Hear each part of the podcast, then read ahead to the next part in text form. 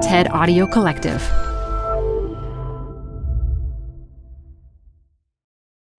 Thank you to Target for sponsoring this episode.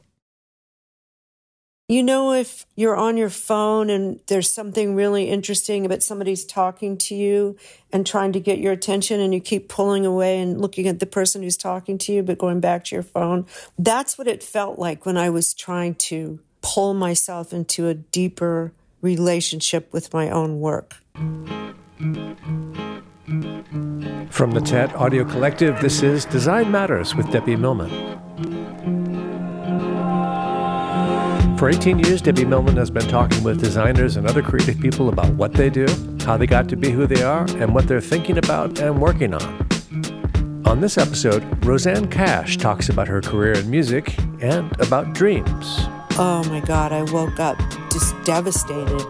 I mean, I knew what it meant. Hey, listener, a quick favor. We are conducting an audience survey, and we'd be really grateful if you could take just a few minutes to respond please visit survey.prx.org slash design matters to take the survey today. That's survey.prx.org slash design matters. Thanks. Country, folk, pop, blues, Americana. Call it what you will, and you still won't capture the moving, memorable music of Rosanne Cash.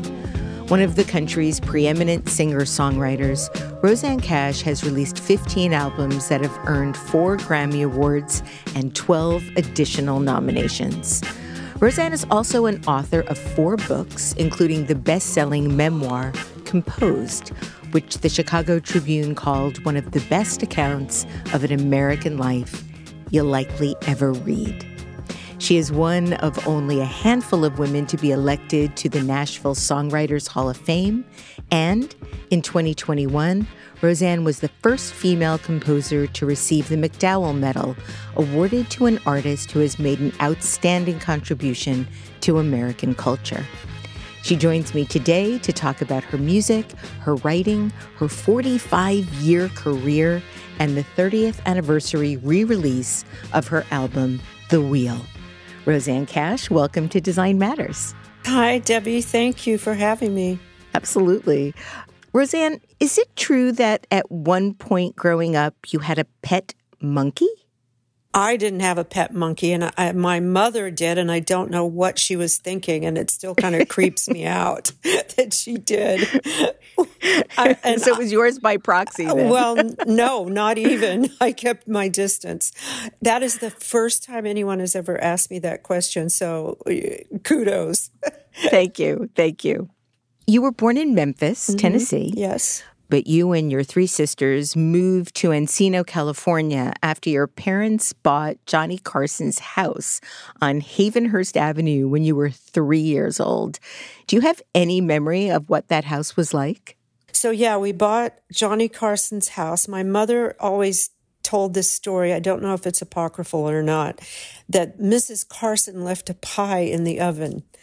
So that's possible, wow. possibly true. I do remember the house. I remember one day coming in to the living room and seeing a film crew in our house. There was this show called Here's Hollywood, and they had come to interview my dad, my mom, and at home, you know, come see how he lives at home. And I remember how much I resented having this television crew in our house. And thus began a lifelong suspicion of journalists. oh, that's not where I thought you were going to go with that. the present company accepted. Thank you. Thank you. Well, I know it also made you skeptical of fame and the lack yeah. of privacy that it really caused your family, um, especially your mother. Well, that, that's true. And that's really the takeaway from that story about the television crew is that I just hated the intrusion. I hated opening our private life. And so did my mother. My mother was incredibly private. And I had no illusions about fame that I didn't, I knew it wasn't glamorous, that it didn't make you happy, that it didn't fulfill all your needs as a human being. And it was bone crushing work I saw my dad beyond exhausted. And yeah, so I've always had a very real understanding of what fame means and how destructive it could be. In your beautiful memoir, Composed, you described your earliest memory, and you wrote this My earliest memory, perhaps the earliest possible flawed template for my life, dates to when I was around two years old. We were visiting my mother's parents in San Antonio, and my grandfather, Tom, the bespectacled insurance agent, master amateur magician, renowned rose breeder, and champion gin rummy player, took me to the park to feed the pigeons. He was sitting on a green bench, tossing seeds from a bag to the birds, which were flocking around his feet. He kept saying, Look at the birds, Rosanne. And I thought to myself with a sharp clarity that I now spend most of my waking hours trying to recapture. Oh, am I supposed to pretend to be excited? I am supposed to act like a child, and so I did. I squealed obligingly, feigned alarm at the gathering birds, and pleased my grandfather. It was a bad way to start things off, actually. A compelling need to please people can be deadly. That paragraph says so much about who you were, who you are. Have you gotten better with the compulsion to be a people pleaser? Oh my God, yeah. That's one of the beauties of age, isn't it?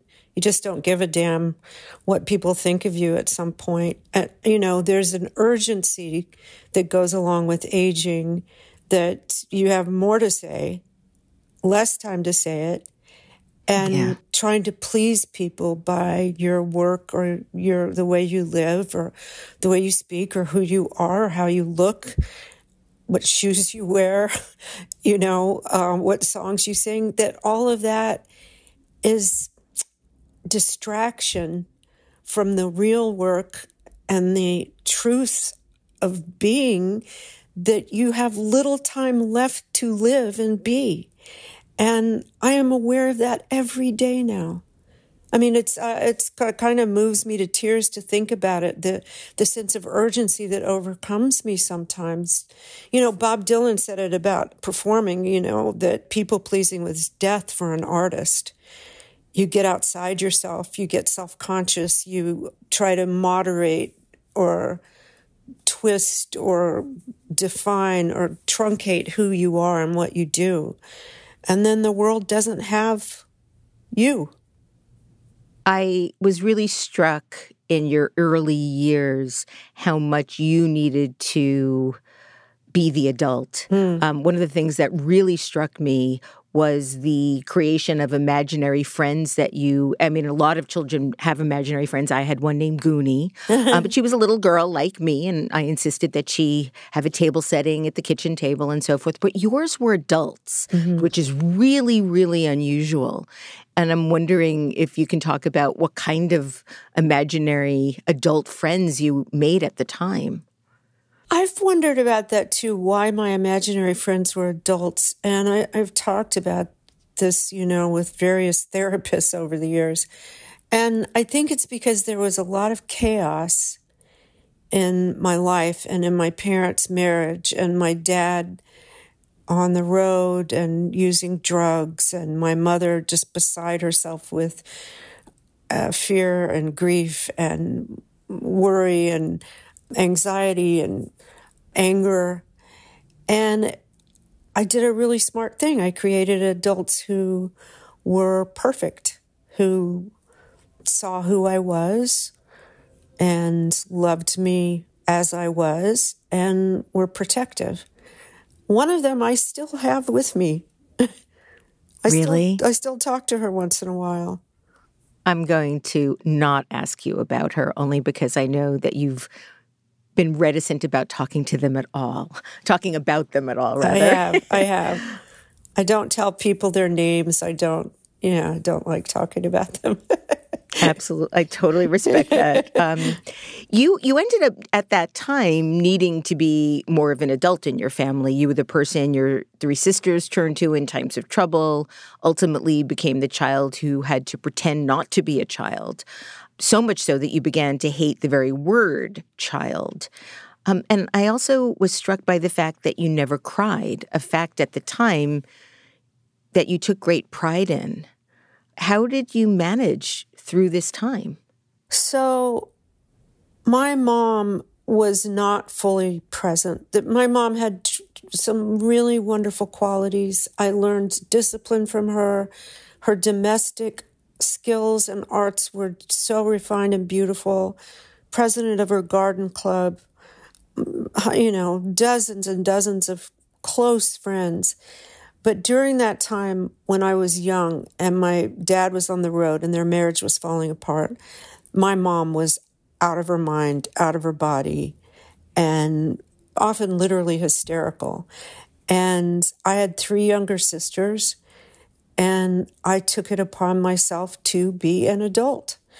And if my mom was taking up all the emotional space, you know, there wasn't much room for me to do it. Yeah. I think that that's maybe a common thing for children who have a parent who's kind of off the rails. You know, and my other parent was at that time was a drug addict and he was gone a lot. So my family is well known, but it's not that different from other families who the addiction is kind of the um, hub of the wheel. Did you know your dad was a drug addict at that time? You oh were my so God, young. no, no. People didn't talk to children about that. And I don't even think my mother understood it. There just wasn't the consciousness about it as there is today. I want to read another short excerpt from another book that you wrote, your book Bodies of Water. And you say this about your childhood. The summer I turned 11, I felt too big for my body, too small for my, my heart, confused by the secrets and fears that permeated the very atoms of the air inside my home, and far too old for my age. You go on to write, when I was 11, I stopped dreaming the dreams that didn't come true. I stopped talking to people who didn't listen. I lost hope and retreated. I assumed that the root of the problem was that I was too strange for the real world.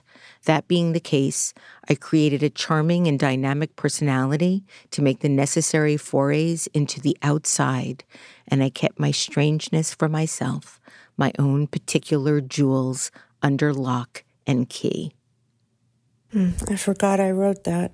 One of the things that I was really struck by in reading that was the notion that your strange self needed to be protected. Mm. And in some ways, that gave me a lot of hope in thinking about who you became, that you didn't disappear that person, you just hid her under lock and key. Definitely. And she's the one who's the artist and needs protection. And as I felt safer as I grew older, then she's the source of creativity. I love that you referred to this strange part of yourself as jewels. yeah, yeah. I had this uh, this image of myself, that strange little self in a, she had a secret cave and in the cave were all the records she wanted and all the books and, you know, uh, access to all of these wonderful things. And it was private and I could lock myself away and nobody could say a thing to me. Sometimes I still wish I had that space to go to. Well, I do in my mind because that's all it, uh, only place it ever was. I'm glad you protected it. Yeah. When you were 12 years old, your parents split up and your dad moved to Tennessee. You and the rest of the family moved to Ventura to a house you've described as a 60s fantasy come to life. Mm-hmm. And you said that that with that move, someone opened up all the windows and let the air and light inside your life.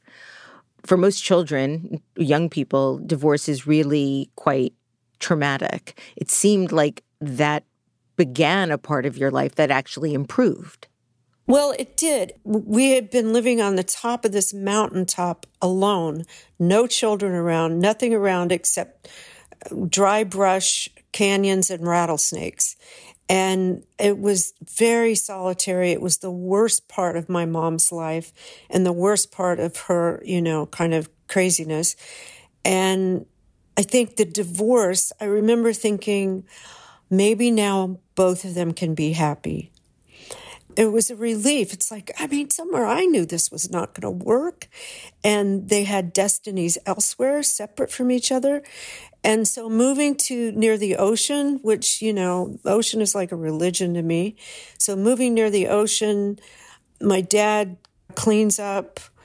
They both have new partners. I was then on the verge of being a teenager and had was discovering so much music and poetry and books, all of those things I love so much. So yeah, it was like the light came in. It was fantastic. You went to high school at St. Bonaventure in Ventura mm-hmm. and wore your Catholic uniform skirt very short, which I love. um, you and a small group of classmates who were a little left of center called yourselves the Anarchy Society. Yeah. And at that point, you thought you'd become a poet. What kind of poetry were you writing? Oh my God, Debbie, so bad. Just beyond. like it should be burned in a bonfire with rituals so that nothing ever comes back from it. It was just terrible. Um, but at one point, this is so odd, but I got a letter from this woman a few years ago, and she said, I was your babysitter when your mom went out of town and you were uh, in your young teens. And she said, and you asked me, how do you put poems to music? And I thought to myself, why in the hell would I ask a random babysitter when I had a great songwriter as a parent? but um, I remember, you know, I read a lot of poetry then. I wrote poetry. And then, uh, you know, in my late teens, I learned to play guitar and I started putting it together. At the time, you also considered becoming an archaeologist or going to medical school. I, and, and I know you've had a lifelong interest in science and physics, but what compelled you to think about archaeology or medicine? Well, I love science. I love thinking about what neurons do and the plasticity of the brain and all of that. And I love history so much. And I thought, oh God, it would be so great to live in a kibbutz and dig up ancient artifacts and, you know. Um, and I actually took a summer course in uh, anthropology at the local college. And I'm still really interested in history and science. It's a source of great curiosity and actually quantum physics as well now. The poetry in theoretical physics is so beautiful. Dark matter, the event horizon, mutual attraction, quantum entanglement. Entanglement, you know. Oh right? my God, it's so beautiful. I want to talk to you about dreams. Mm. Over the course of your life, you've had a number of significant dreams that you've written about. Mm. You also shared that Carl Jung had stated that a person might have five big dreams in their lives, and that dreams that provoke a shift in, in real consciousness. Mm-hmm. And I believe your first one occurred when you were 13, where you were playing cards with your mother and your grandmother in a small house.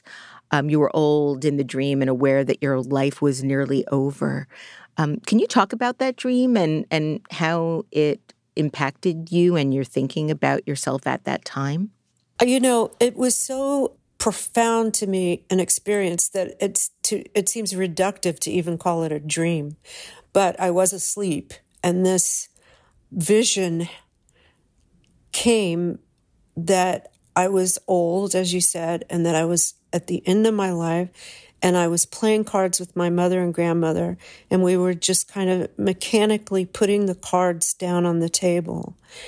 And I realized that I had done that my whole life, just putting the cards down one after the other. And we weren't really speaking, there was no connection, just playing the cards. And I woke up in a sweat and it frightened me so badly.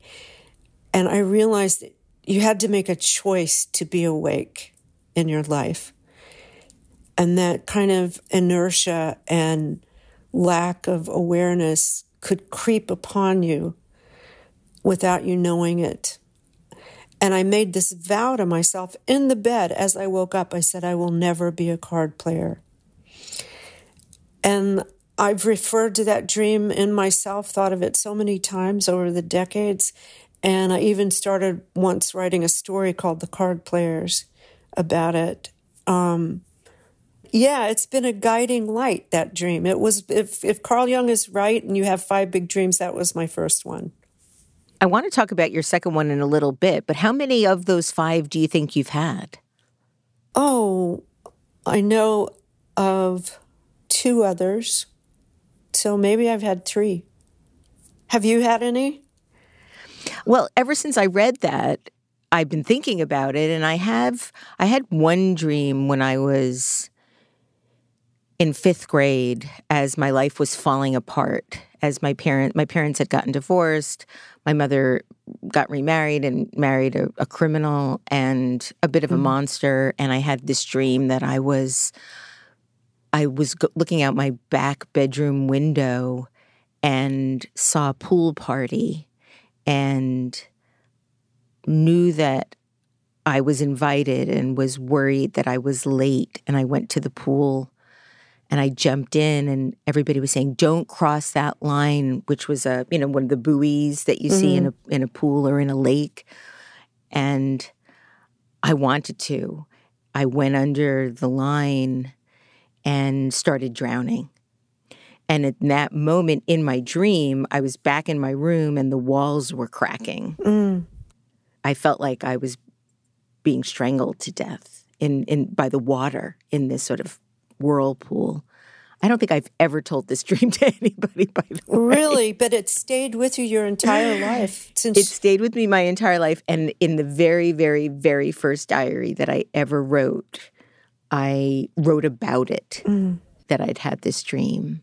And that's also why I'm able to remember it, I think, pretty accurately. I'm not remembering a memory of it. I'm remembering what I wrote about it at the time, which was vivid. Hmm.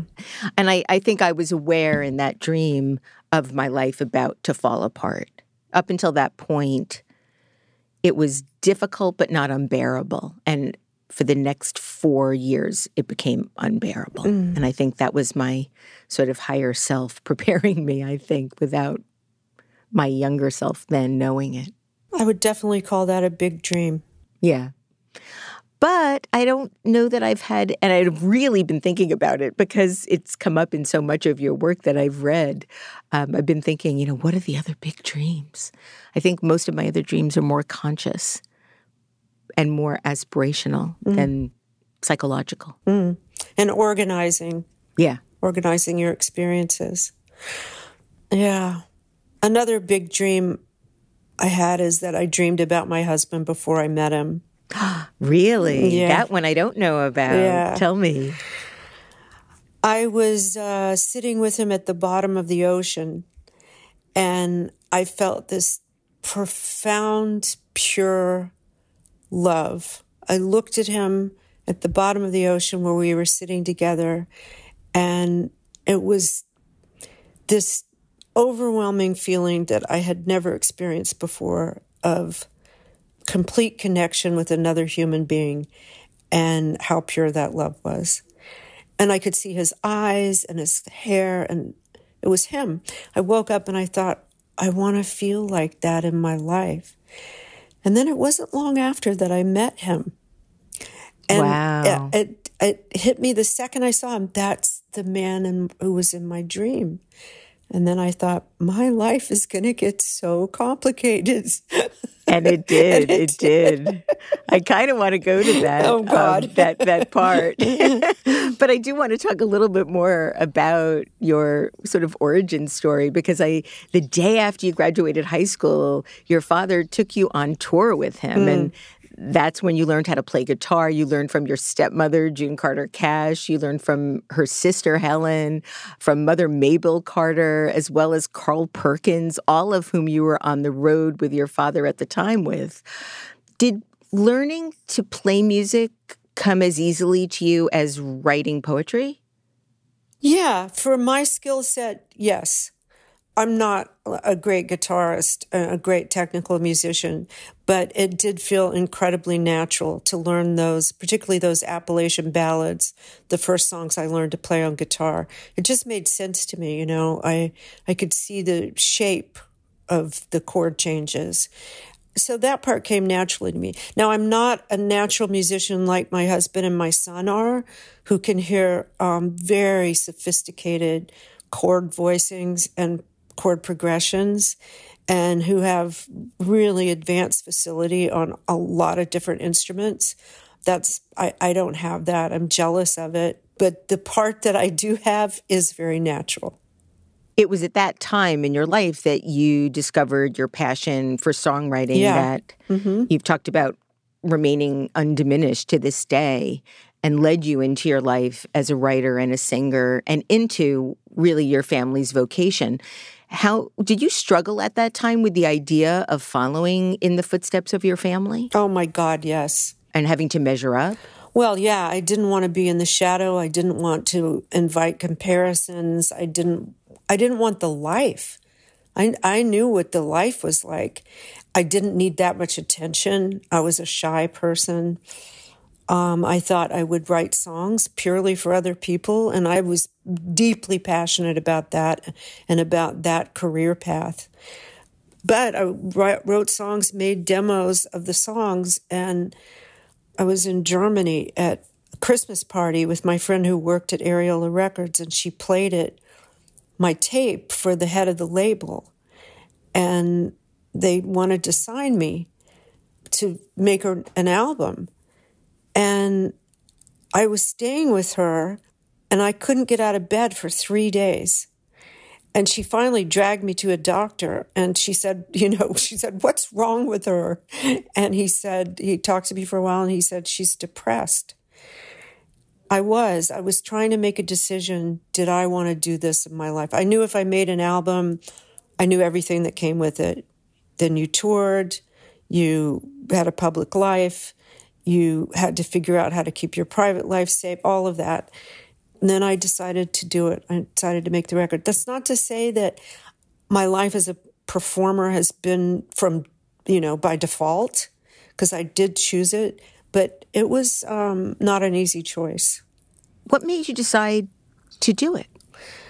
Maybe the connection, like I wanted to feel my songs connect with people.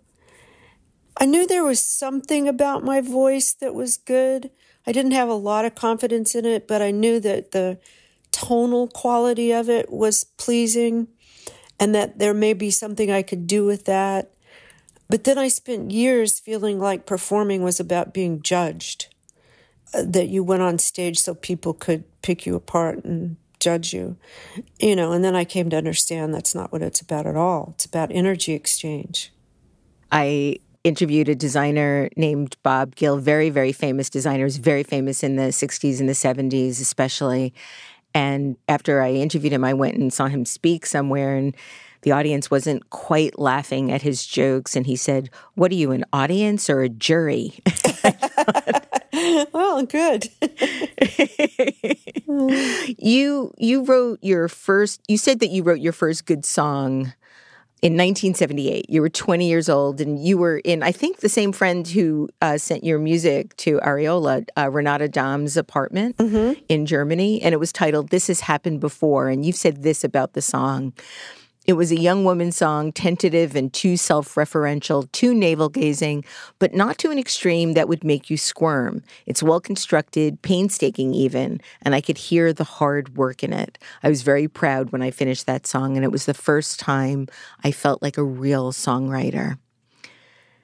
And this is a question that I ask almost every songwriter that I've ever interviewed. Can you talk about what happens to you when you're writing a song? Where does a song come from? Oh God, the, the a song comes from a, mystery. There's a mystery about songwriting that if you could pin it down and say what it was, then it wouldn't be songwriting anymore. It comes from some creative source that's undefinable, like all creative work, I think. And tap into that and get the thrill of that energy of being inside it and having it inside of you, I mean, that's the ultimate. I'm sure you know it in your own work too. It's like you know when it, it's jagged and troubling, and then you know when suddenly it it opens up and that you feel this rush of it being right. Everything's moving as it should.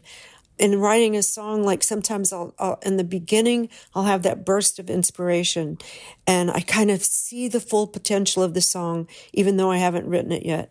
Then I start working and then it's drudgery. You know, it's like uh, uh, painstaking, as you said, finding the right line, finding the right word, the, you know, the chord progression, turning that line over in your hand, like Natalie Goldberg said, turning it over in your hand like a rock until it's smooth. Then all of the doubt and self annihilation like, why am I doing this? This is shit. What made me think I could become a songwriter? You know, Bob Dylan, why should I bother Bob Dylan to did it all?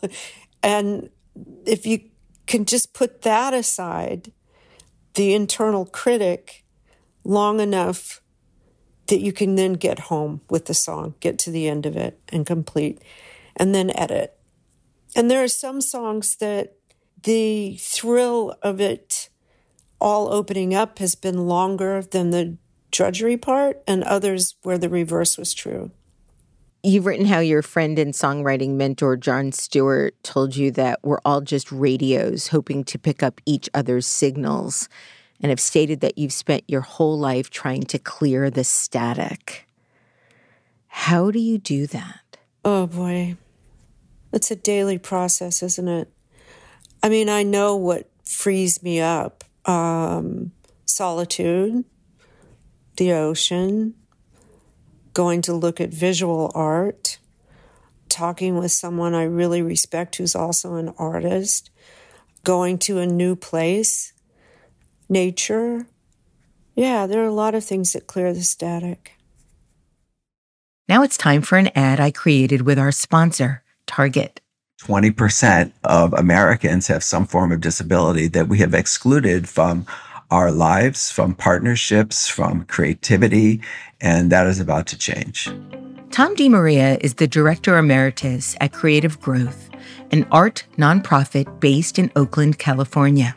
The organization advances the inclusion of artists with developmental disabilities in contemporary art by providing them with supportive studio environments and gallery representation. Creative growth artists make work that's visually appealing and references their own worldview. And many of our artists have been coming every day for 35 or 40 years. I loved reading about one of your artists who is blind, and it really pushed me to reconsider how people make and approach art. Monica Valentine is an artist who has orthotic eyes and can't see and makes elaborately intricate sculptures out of pins and colored sequins and beads and styrofoam that are organized by color that she says she feels in her hands there's a enjoyment of the work of an artist from creative growth because it's so personal it's so visceral. And we still have to knock down doors and say this work is contemporary but that is really changing. Now people come to us and say can we include your artists in this exhibition? What would you consider to be some of your biggest successes over the years? I think one of the biggest successes if i look back over 20 plus years is really how artists with disabilities are in so many different venues. If you go into San Francisco Museum of Modern Art right now, there's William Scott painting on the wall. And for William to be, go there with his family and to have viewers come and see it in a contemporary context is amazing. Next year, the San Francisco Museum of Modern Art will showcase a major acquisition of work by the artists into the museum's permanent collection.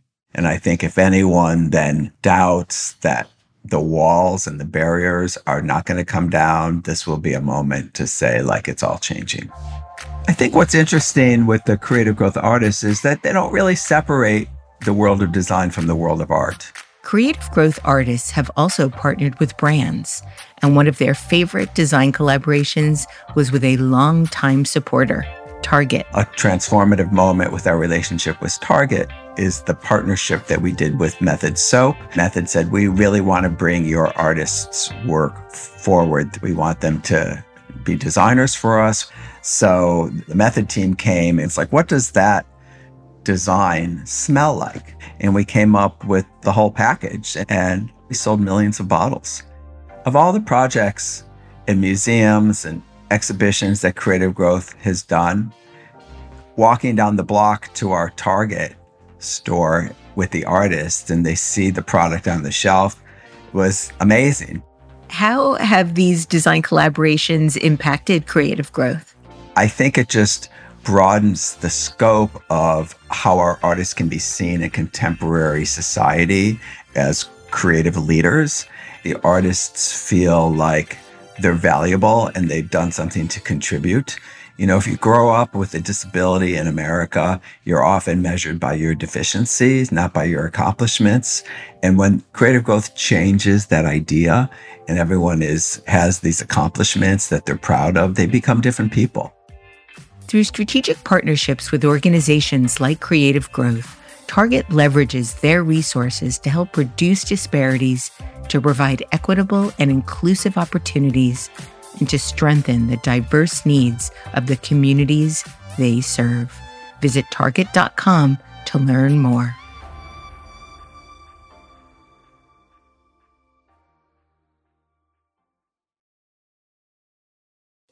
It's the most wonderful time of the year, and that means it's officially time to kickstart your holiday shopping. Uncommon Goods is here to make your holidays stress free by scouring the globe for the most remarkable gifts for everyone on your list. Whether you're shopping for mom, dad, teenagers, in laws, or your best friends, Uncommon Goods knows exactly what they want. Some of my favorites are the personalized word search blanket, a cozy, soft cotton throw secretly filled with the names and birth dates of my loved ones, and my really unique stemless wine glasses featuring the complete text of Maya Angelou's stunning poem, Phenomenal Woman. To get 15% off your next gift, go to uncommongoods.com slash design matters. That's uncommongoods.com slash design matters for 15% off. Don't miss out on this limited time offer. Uncommon Goods. We're all out of the ordinary. Your first album came about because your friend gave your songs to a record company in Germany. And I love that despite having a parent who was one of the most famous singer songwriters in the world, you were recommended to your first record label by a friend in Munich. yeah. And I also read that you wanted to change your name because you didn't want to be associated or think that your success or any success that came was because of any family favor. I did think about changing my name to Rosanne Rivers, which is my paternal grandmother's maiden name. And I just kind of mentioned that to my dad that I was thinking about changing my name. And he didn't say anything. And then when I made my first album, you know, under my own name, he said, I'm so glad you did that. It would have hurt him. And he's told me that, that he would have been hurt by that. And I, I see why now. I'm proud of my legacy. There's no reason to deny it. But as a young person in her early 20s, I was just floundering. How do I, how do I carve something out for myself? Well, while you were making your first record, a record producer named Bernie Vonficht had wanted you to record a song called Lucky. Mm-hmm. And despite his plea, you refused. He went on to give it to another artist who ended up having an enormous hit with it. And you've said that you wouldn't have recorded the song even if you had known it would sell triple platinum because you knew you'd have to sing it for the rest of your life. It's so true. Were you always that certain of what you wanted to record? Oddly. Like, where did that strength come I from? I don't know, but oddly, yes. From a really young age, I had this right or wrong, this powerful sense of what song was right for me. And I betrayed myself a couple of times when someone twisted my arm, but not that often. I don't know where it came because early on that would have just been pure uh, hubris. you know, like, because I, didn't know anything yet, except I knew that. I don't know how I knew it. Maybe it was because of everything I listened to from early childhood on. Maybe it was just, I was always a very determined, ambitious person. I don't know. How were you managing the idea of becoming a singer songwriter, performing for the public, and balancing that with your distaste for fame and attention? Oh, I had a lot of anxiety, so much anxiety, and trying to learn how to balance it, wanting to keep my private life and working really hard to do that, learning how to work with a band. You know, I mean, I was a neophyte, was trying to figure it out, and I didn't have much confidence as a performer.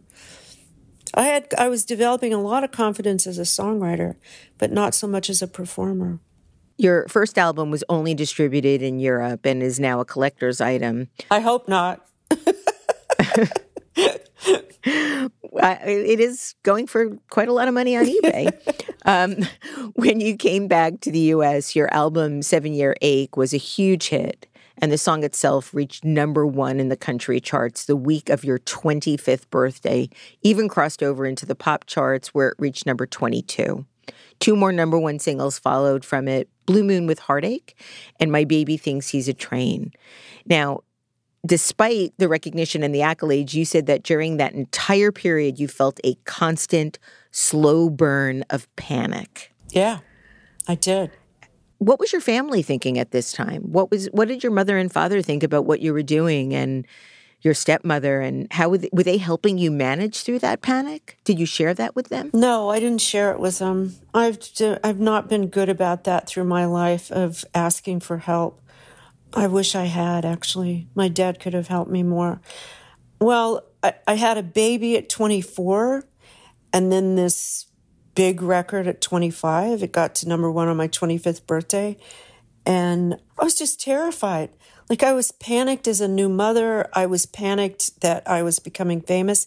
And yet, Debbie, there was something so, I don't want to say preordained because that sounds very grand, but it, it seemed like, oh yeah, this, this was always going to happen. This is what was meant to happen. Deal with it. By the time you released the album Rhythm and Romance in 1985, you were sure you were never going to set foot in a recording studio again. Uh, yeah, I had a miserable experience making that album. Is that your least favorite album?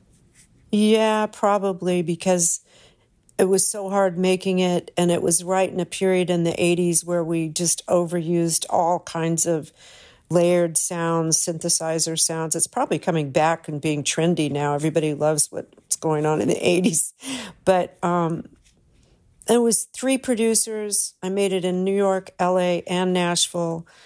I started on April 16th of one year and it finished on April 15th of the following year. There was an executive producer I didn't get along with, and we literally had yelling fights in the studio it was just painful all the way around. And at the end of it, I said, I'm never making another record. And then I started getting notices from my record label, from the lawyers, that I was in breach of contract, that I owed them an album. I owed them an album. It kept coming. And I would just tear up the letters and throw them away. uh, I was wondering what changed your mind. Rodney Crowell changed my mind. Yeah your first husband, producer of many of your early albums. Yeah. Um, one thing that I read as you were beginning to record King's Record Shop, your next album, was that you read an interview with Linda Ronstadt wherein she stated that in committing to artistic growth, you had to refine your skills to support your instincts. Yes. And you've said that made such a deep impression on you that you clipped the article to save it. Yes. Did that impact how you were approaching King's Record Shop? It did uh, yeah, I put that in my wallet. I cut it out and put it in my wallet. And I thought anything that's fraudulent up to this point, any way I've been a dilettante, any way I've just been coasting or being cavalier about my work, it, it has to stop now.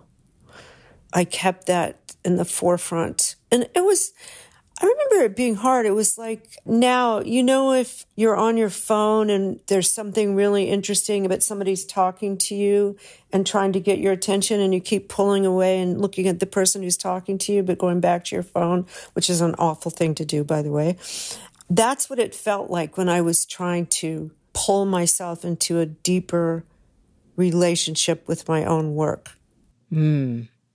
And yet, King's Record Shop had four number one singles, yeah. which was a first for a woman in the industry. Yep, it was. Did that success come with any pressure to continue doing the same kind of work? I mean, sort of the opposite of what Linda Ronstadt was recommending? Absolutely.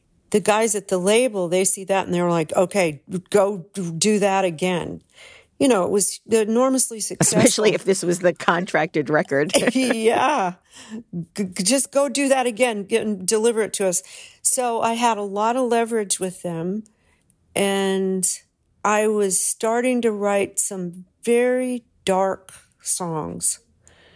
It was right at the beginning of when my marriage was falling apart. But I had a lot of leverage because of the success of King's Record Shop. So I went to the label and I said, I want to produce the next record myself and I want a lot of money. And they said, okay to both.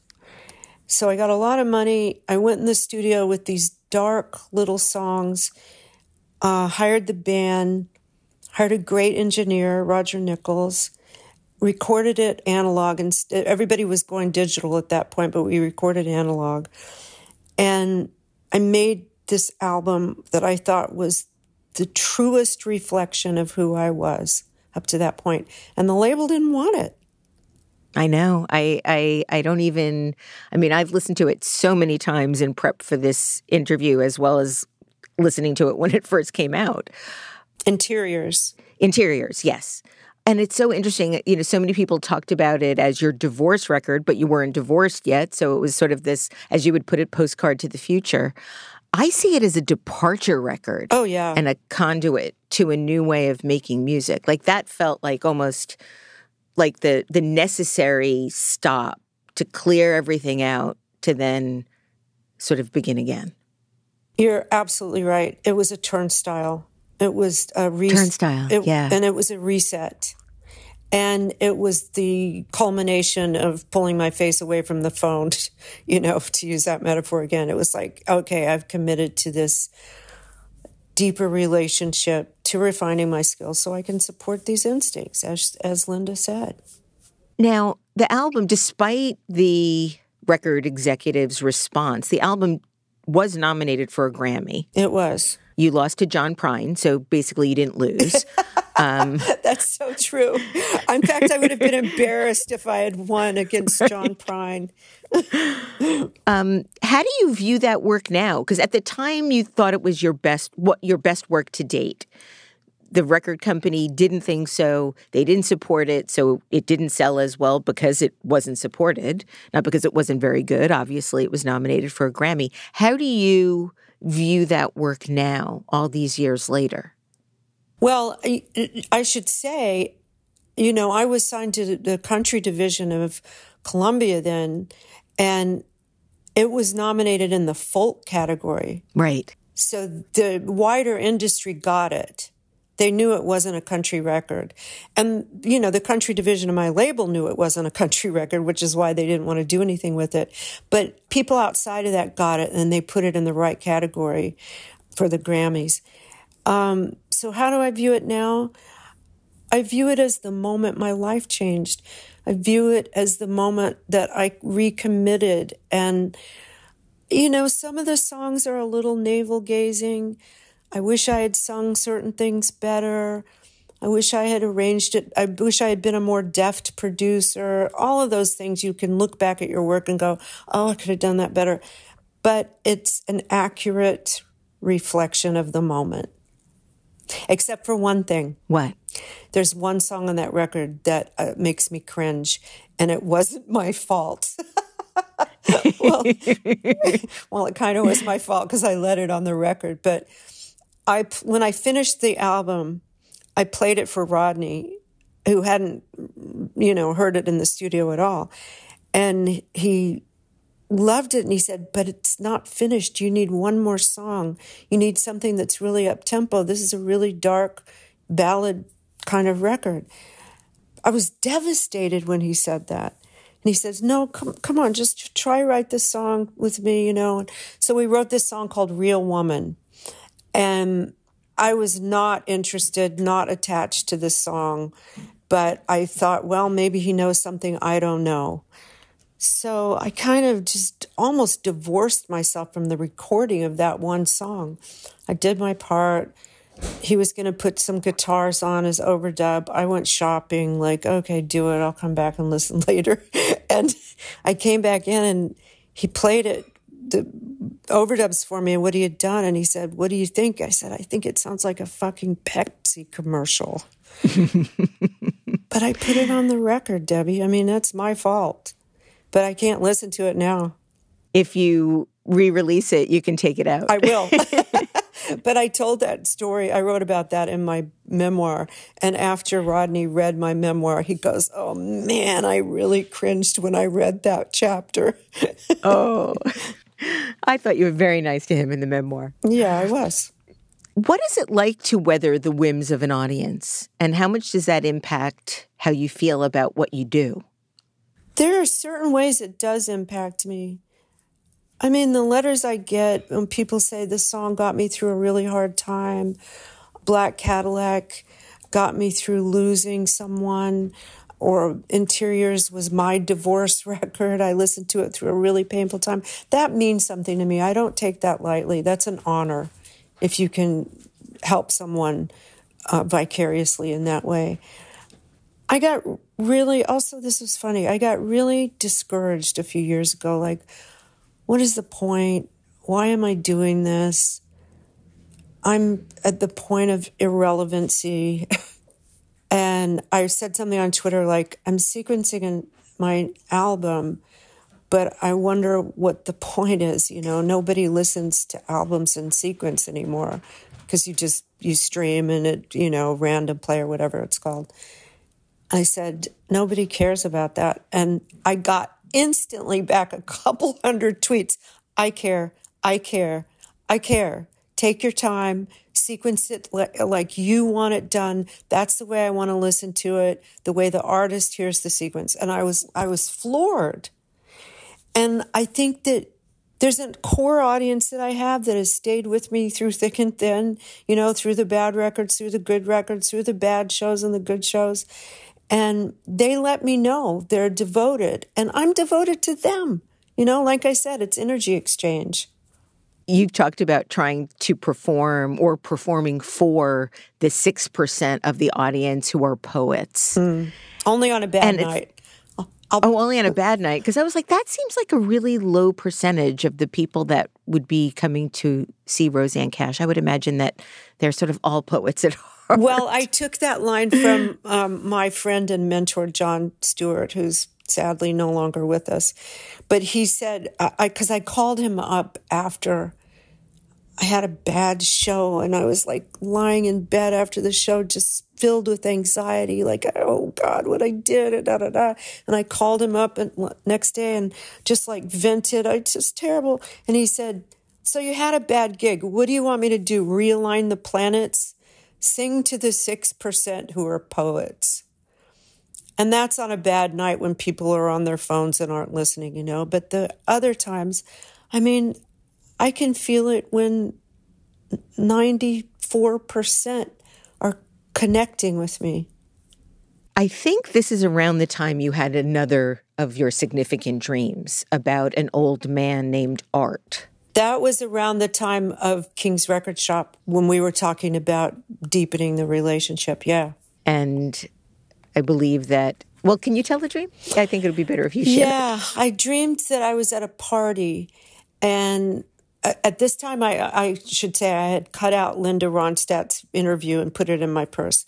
So, sometime after that, I dreamed I was at a party, and Linda was sitting talking to a man named Art, a little old man, and they were deep in conversation. And they were sitting on a bench, and I went up and I sat next to Linda and I tried to join the conversation. And Art looked at me very coldly and he said, We don't respect dilettantes. And he turned away and continued his conversation with Linda. Oh my God, I woke up just devastated. I mean, I knew what it meant.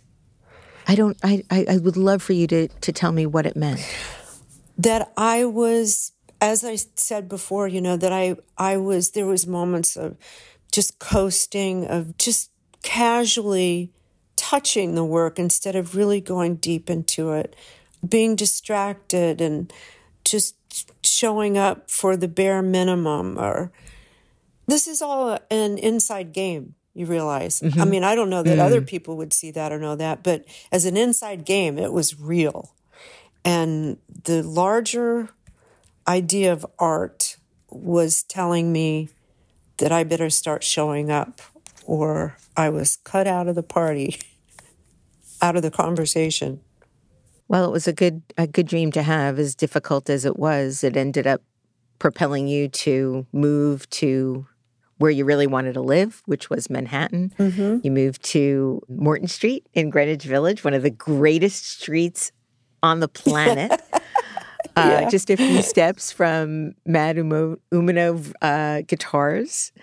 It's really interesting. Your moth uh, talk, you talked about how New York at that time was kicking your ass until the real you showed up. Yeah. And I love that New York does that. New York kicks your ass until you really show up. That's right. How did it do that for you? How was it doing it for you at that time?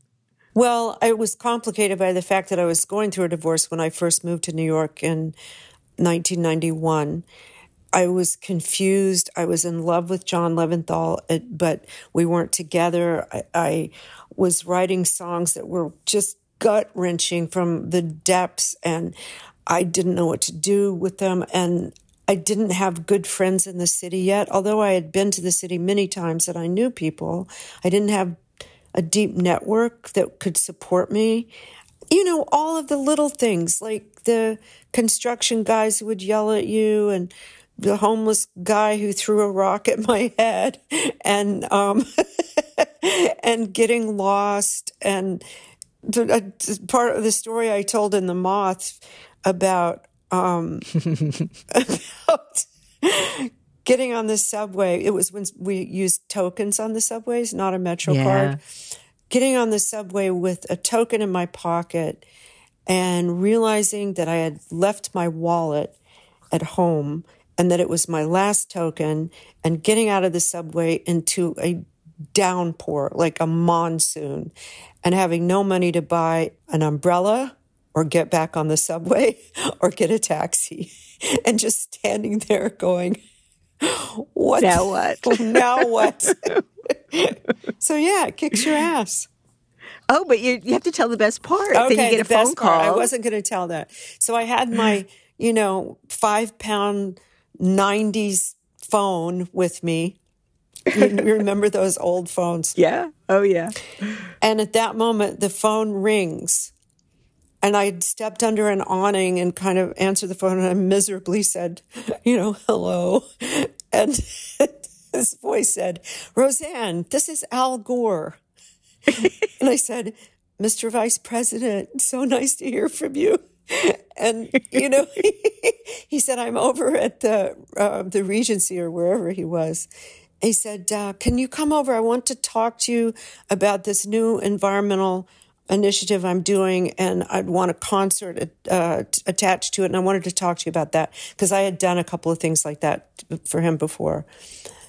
And I thought really quickly, and I thought, I can't walk there. I'll be a drowned rat by the time I get there. I have no money to get over there. So I made some excuse to not go meet the vice president to help save the planet. I'm glad that you ultimately did meet and continue to work together. Absolutely. But there's something so wonderfully human about that story. It, allows me to forgive myself for so many things. Yes. I just need you to know that. I'm so glad. right. I suffered for you. Thank you.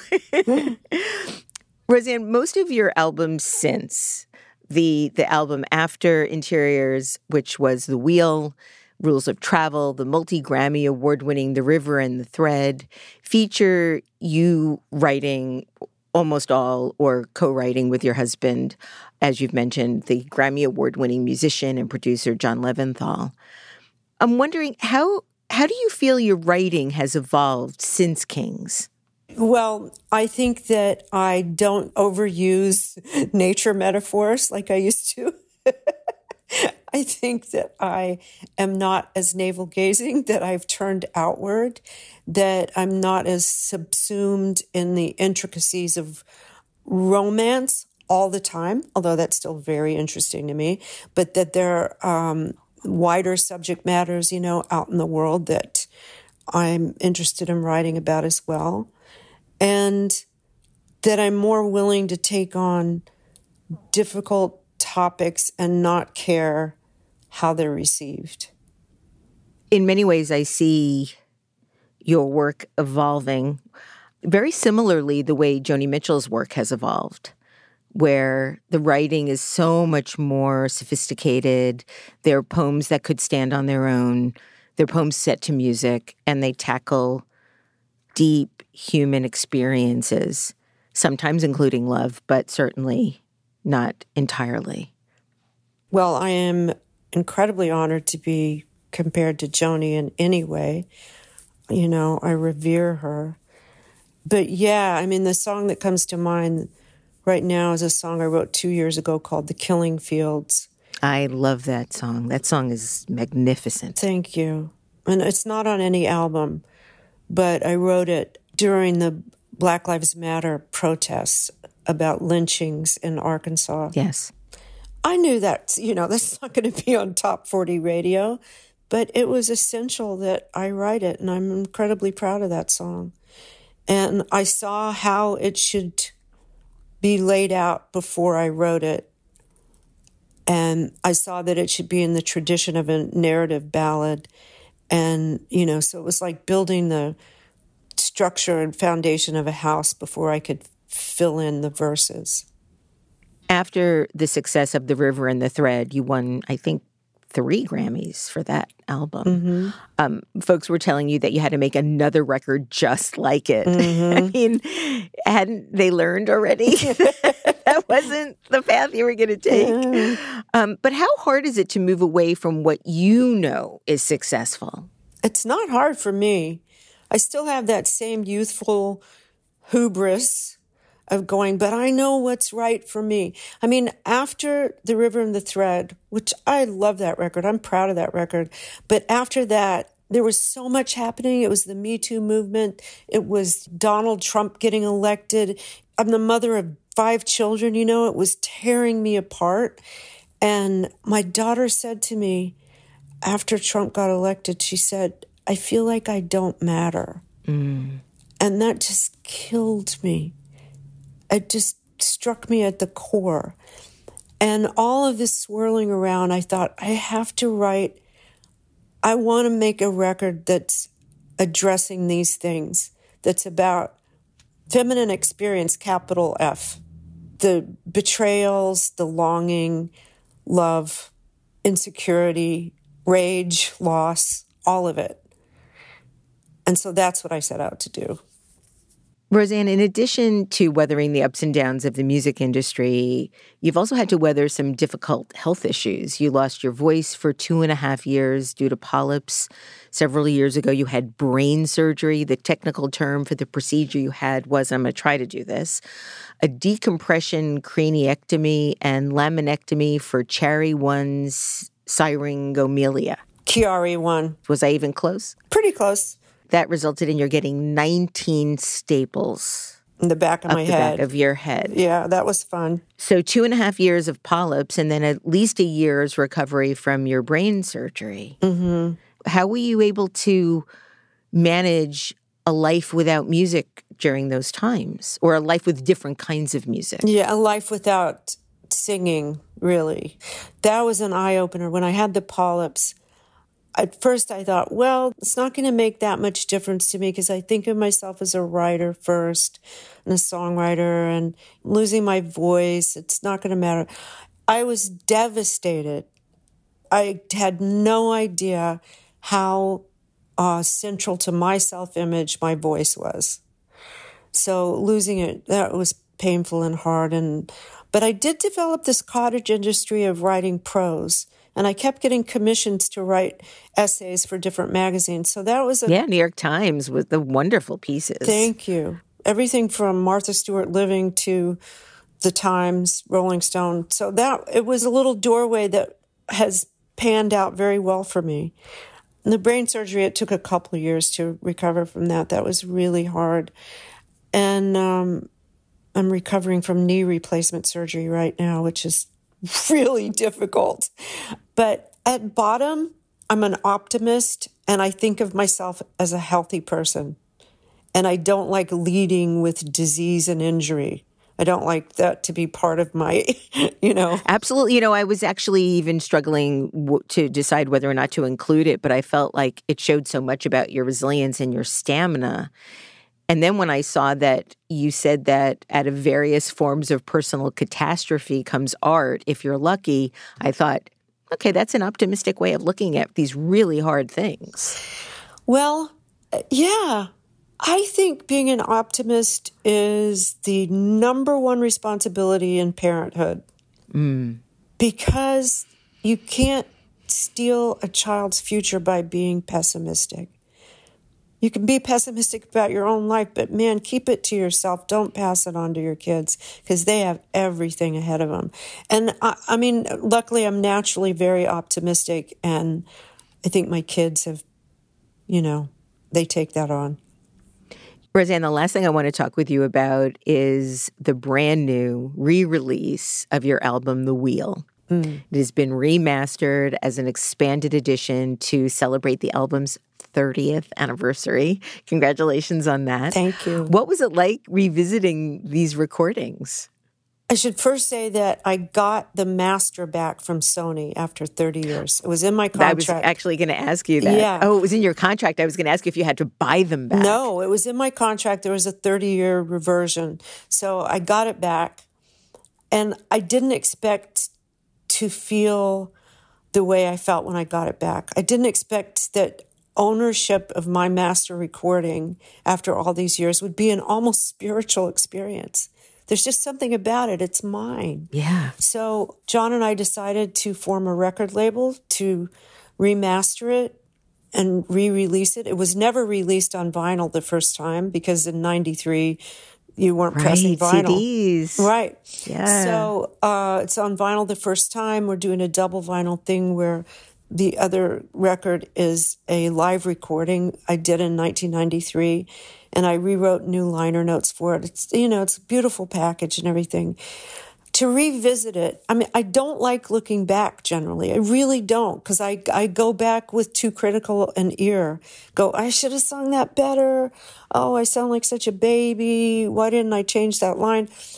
But owning it gave me this window to looking at it differently, which is that it was an incredibly important time in my life.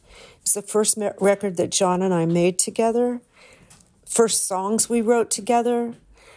We developed a partnership in both music and in life that has lasted all these 30 years. We fell in love while making that record, and it started a whole legacy for me.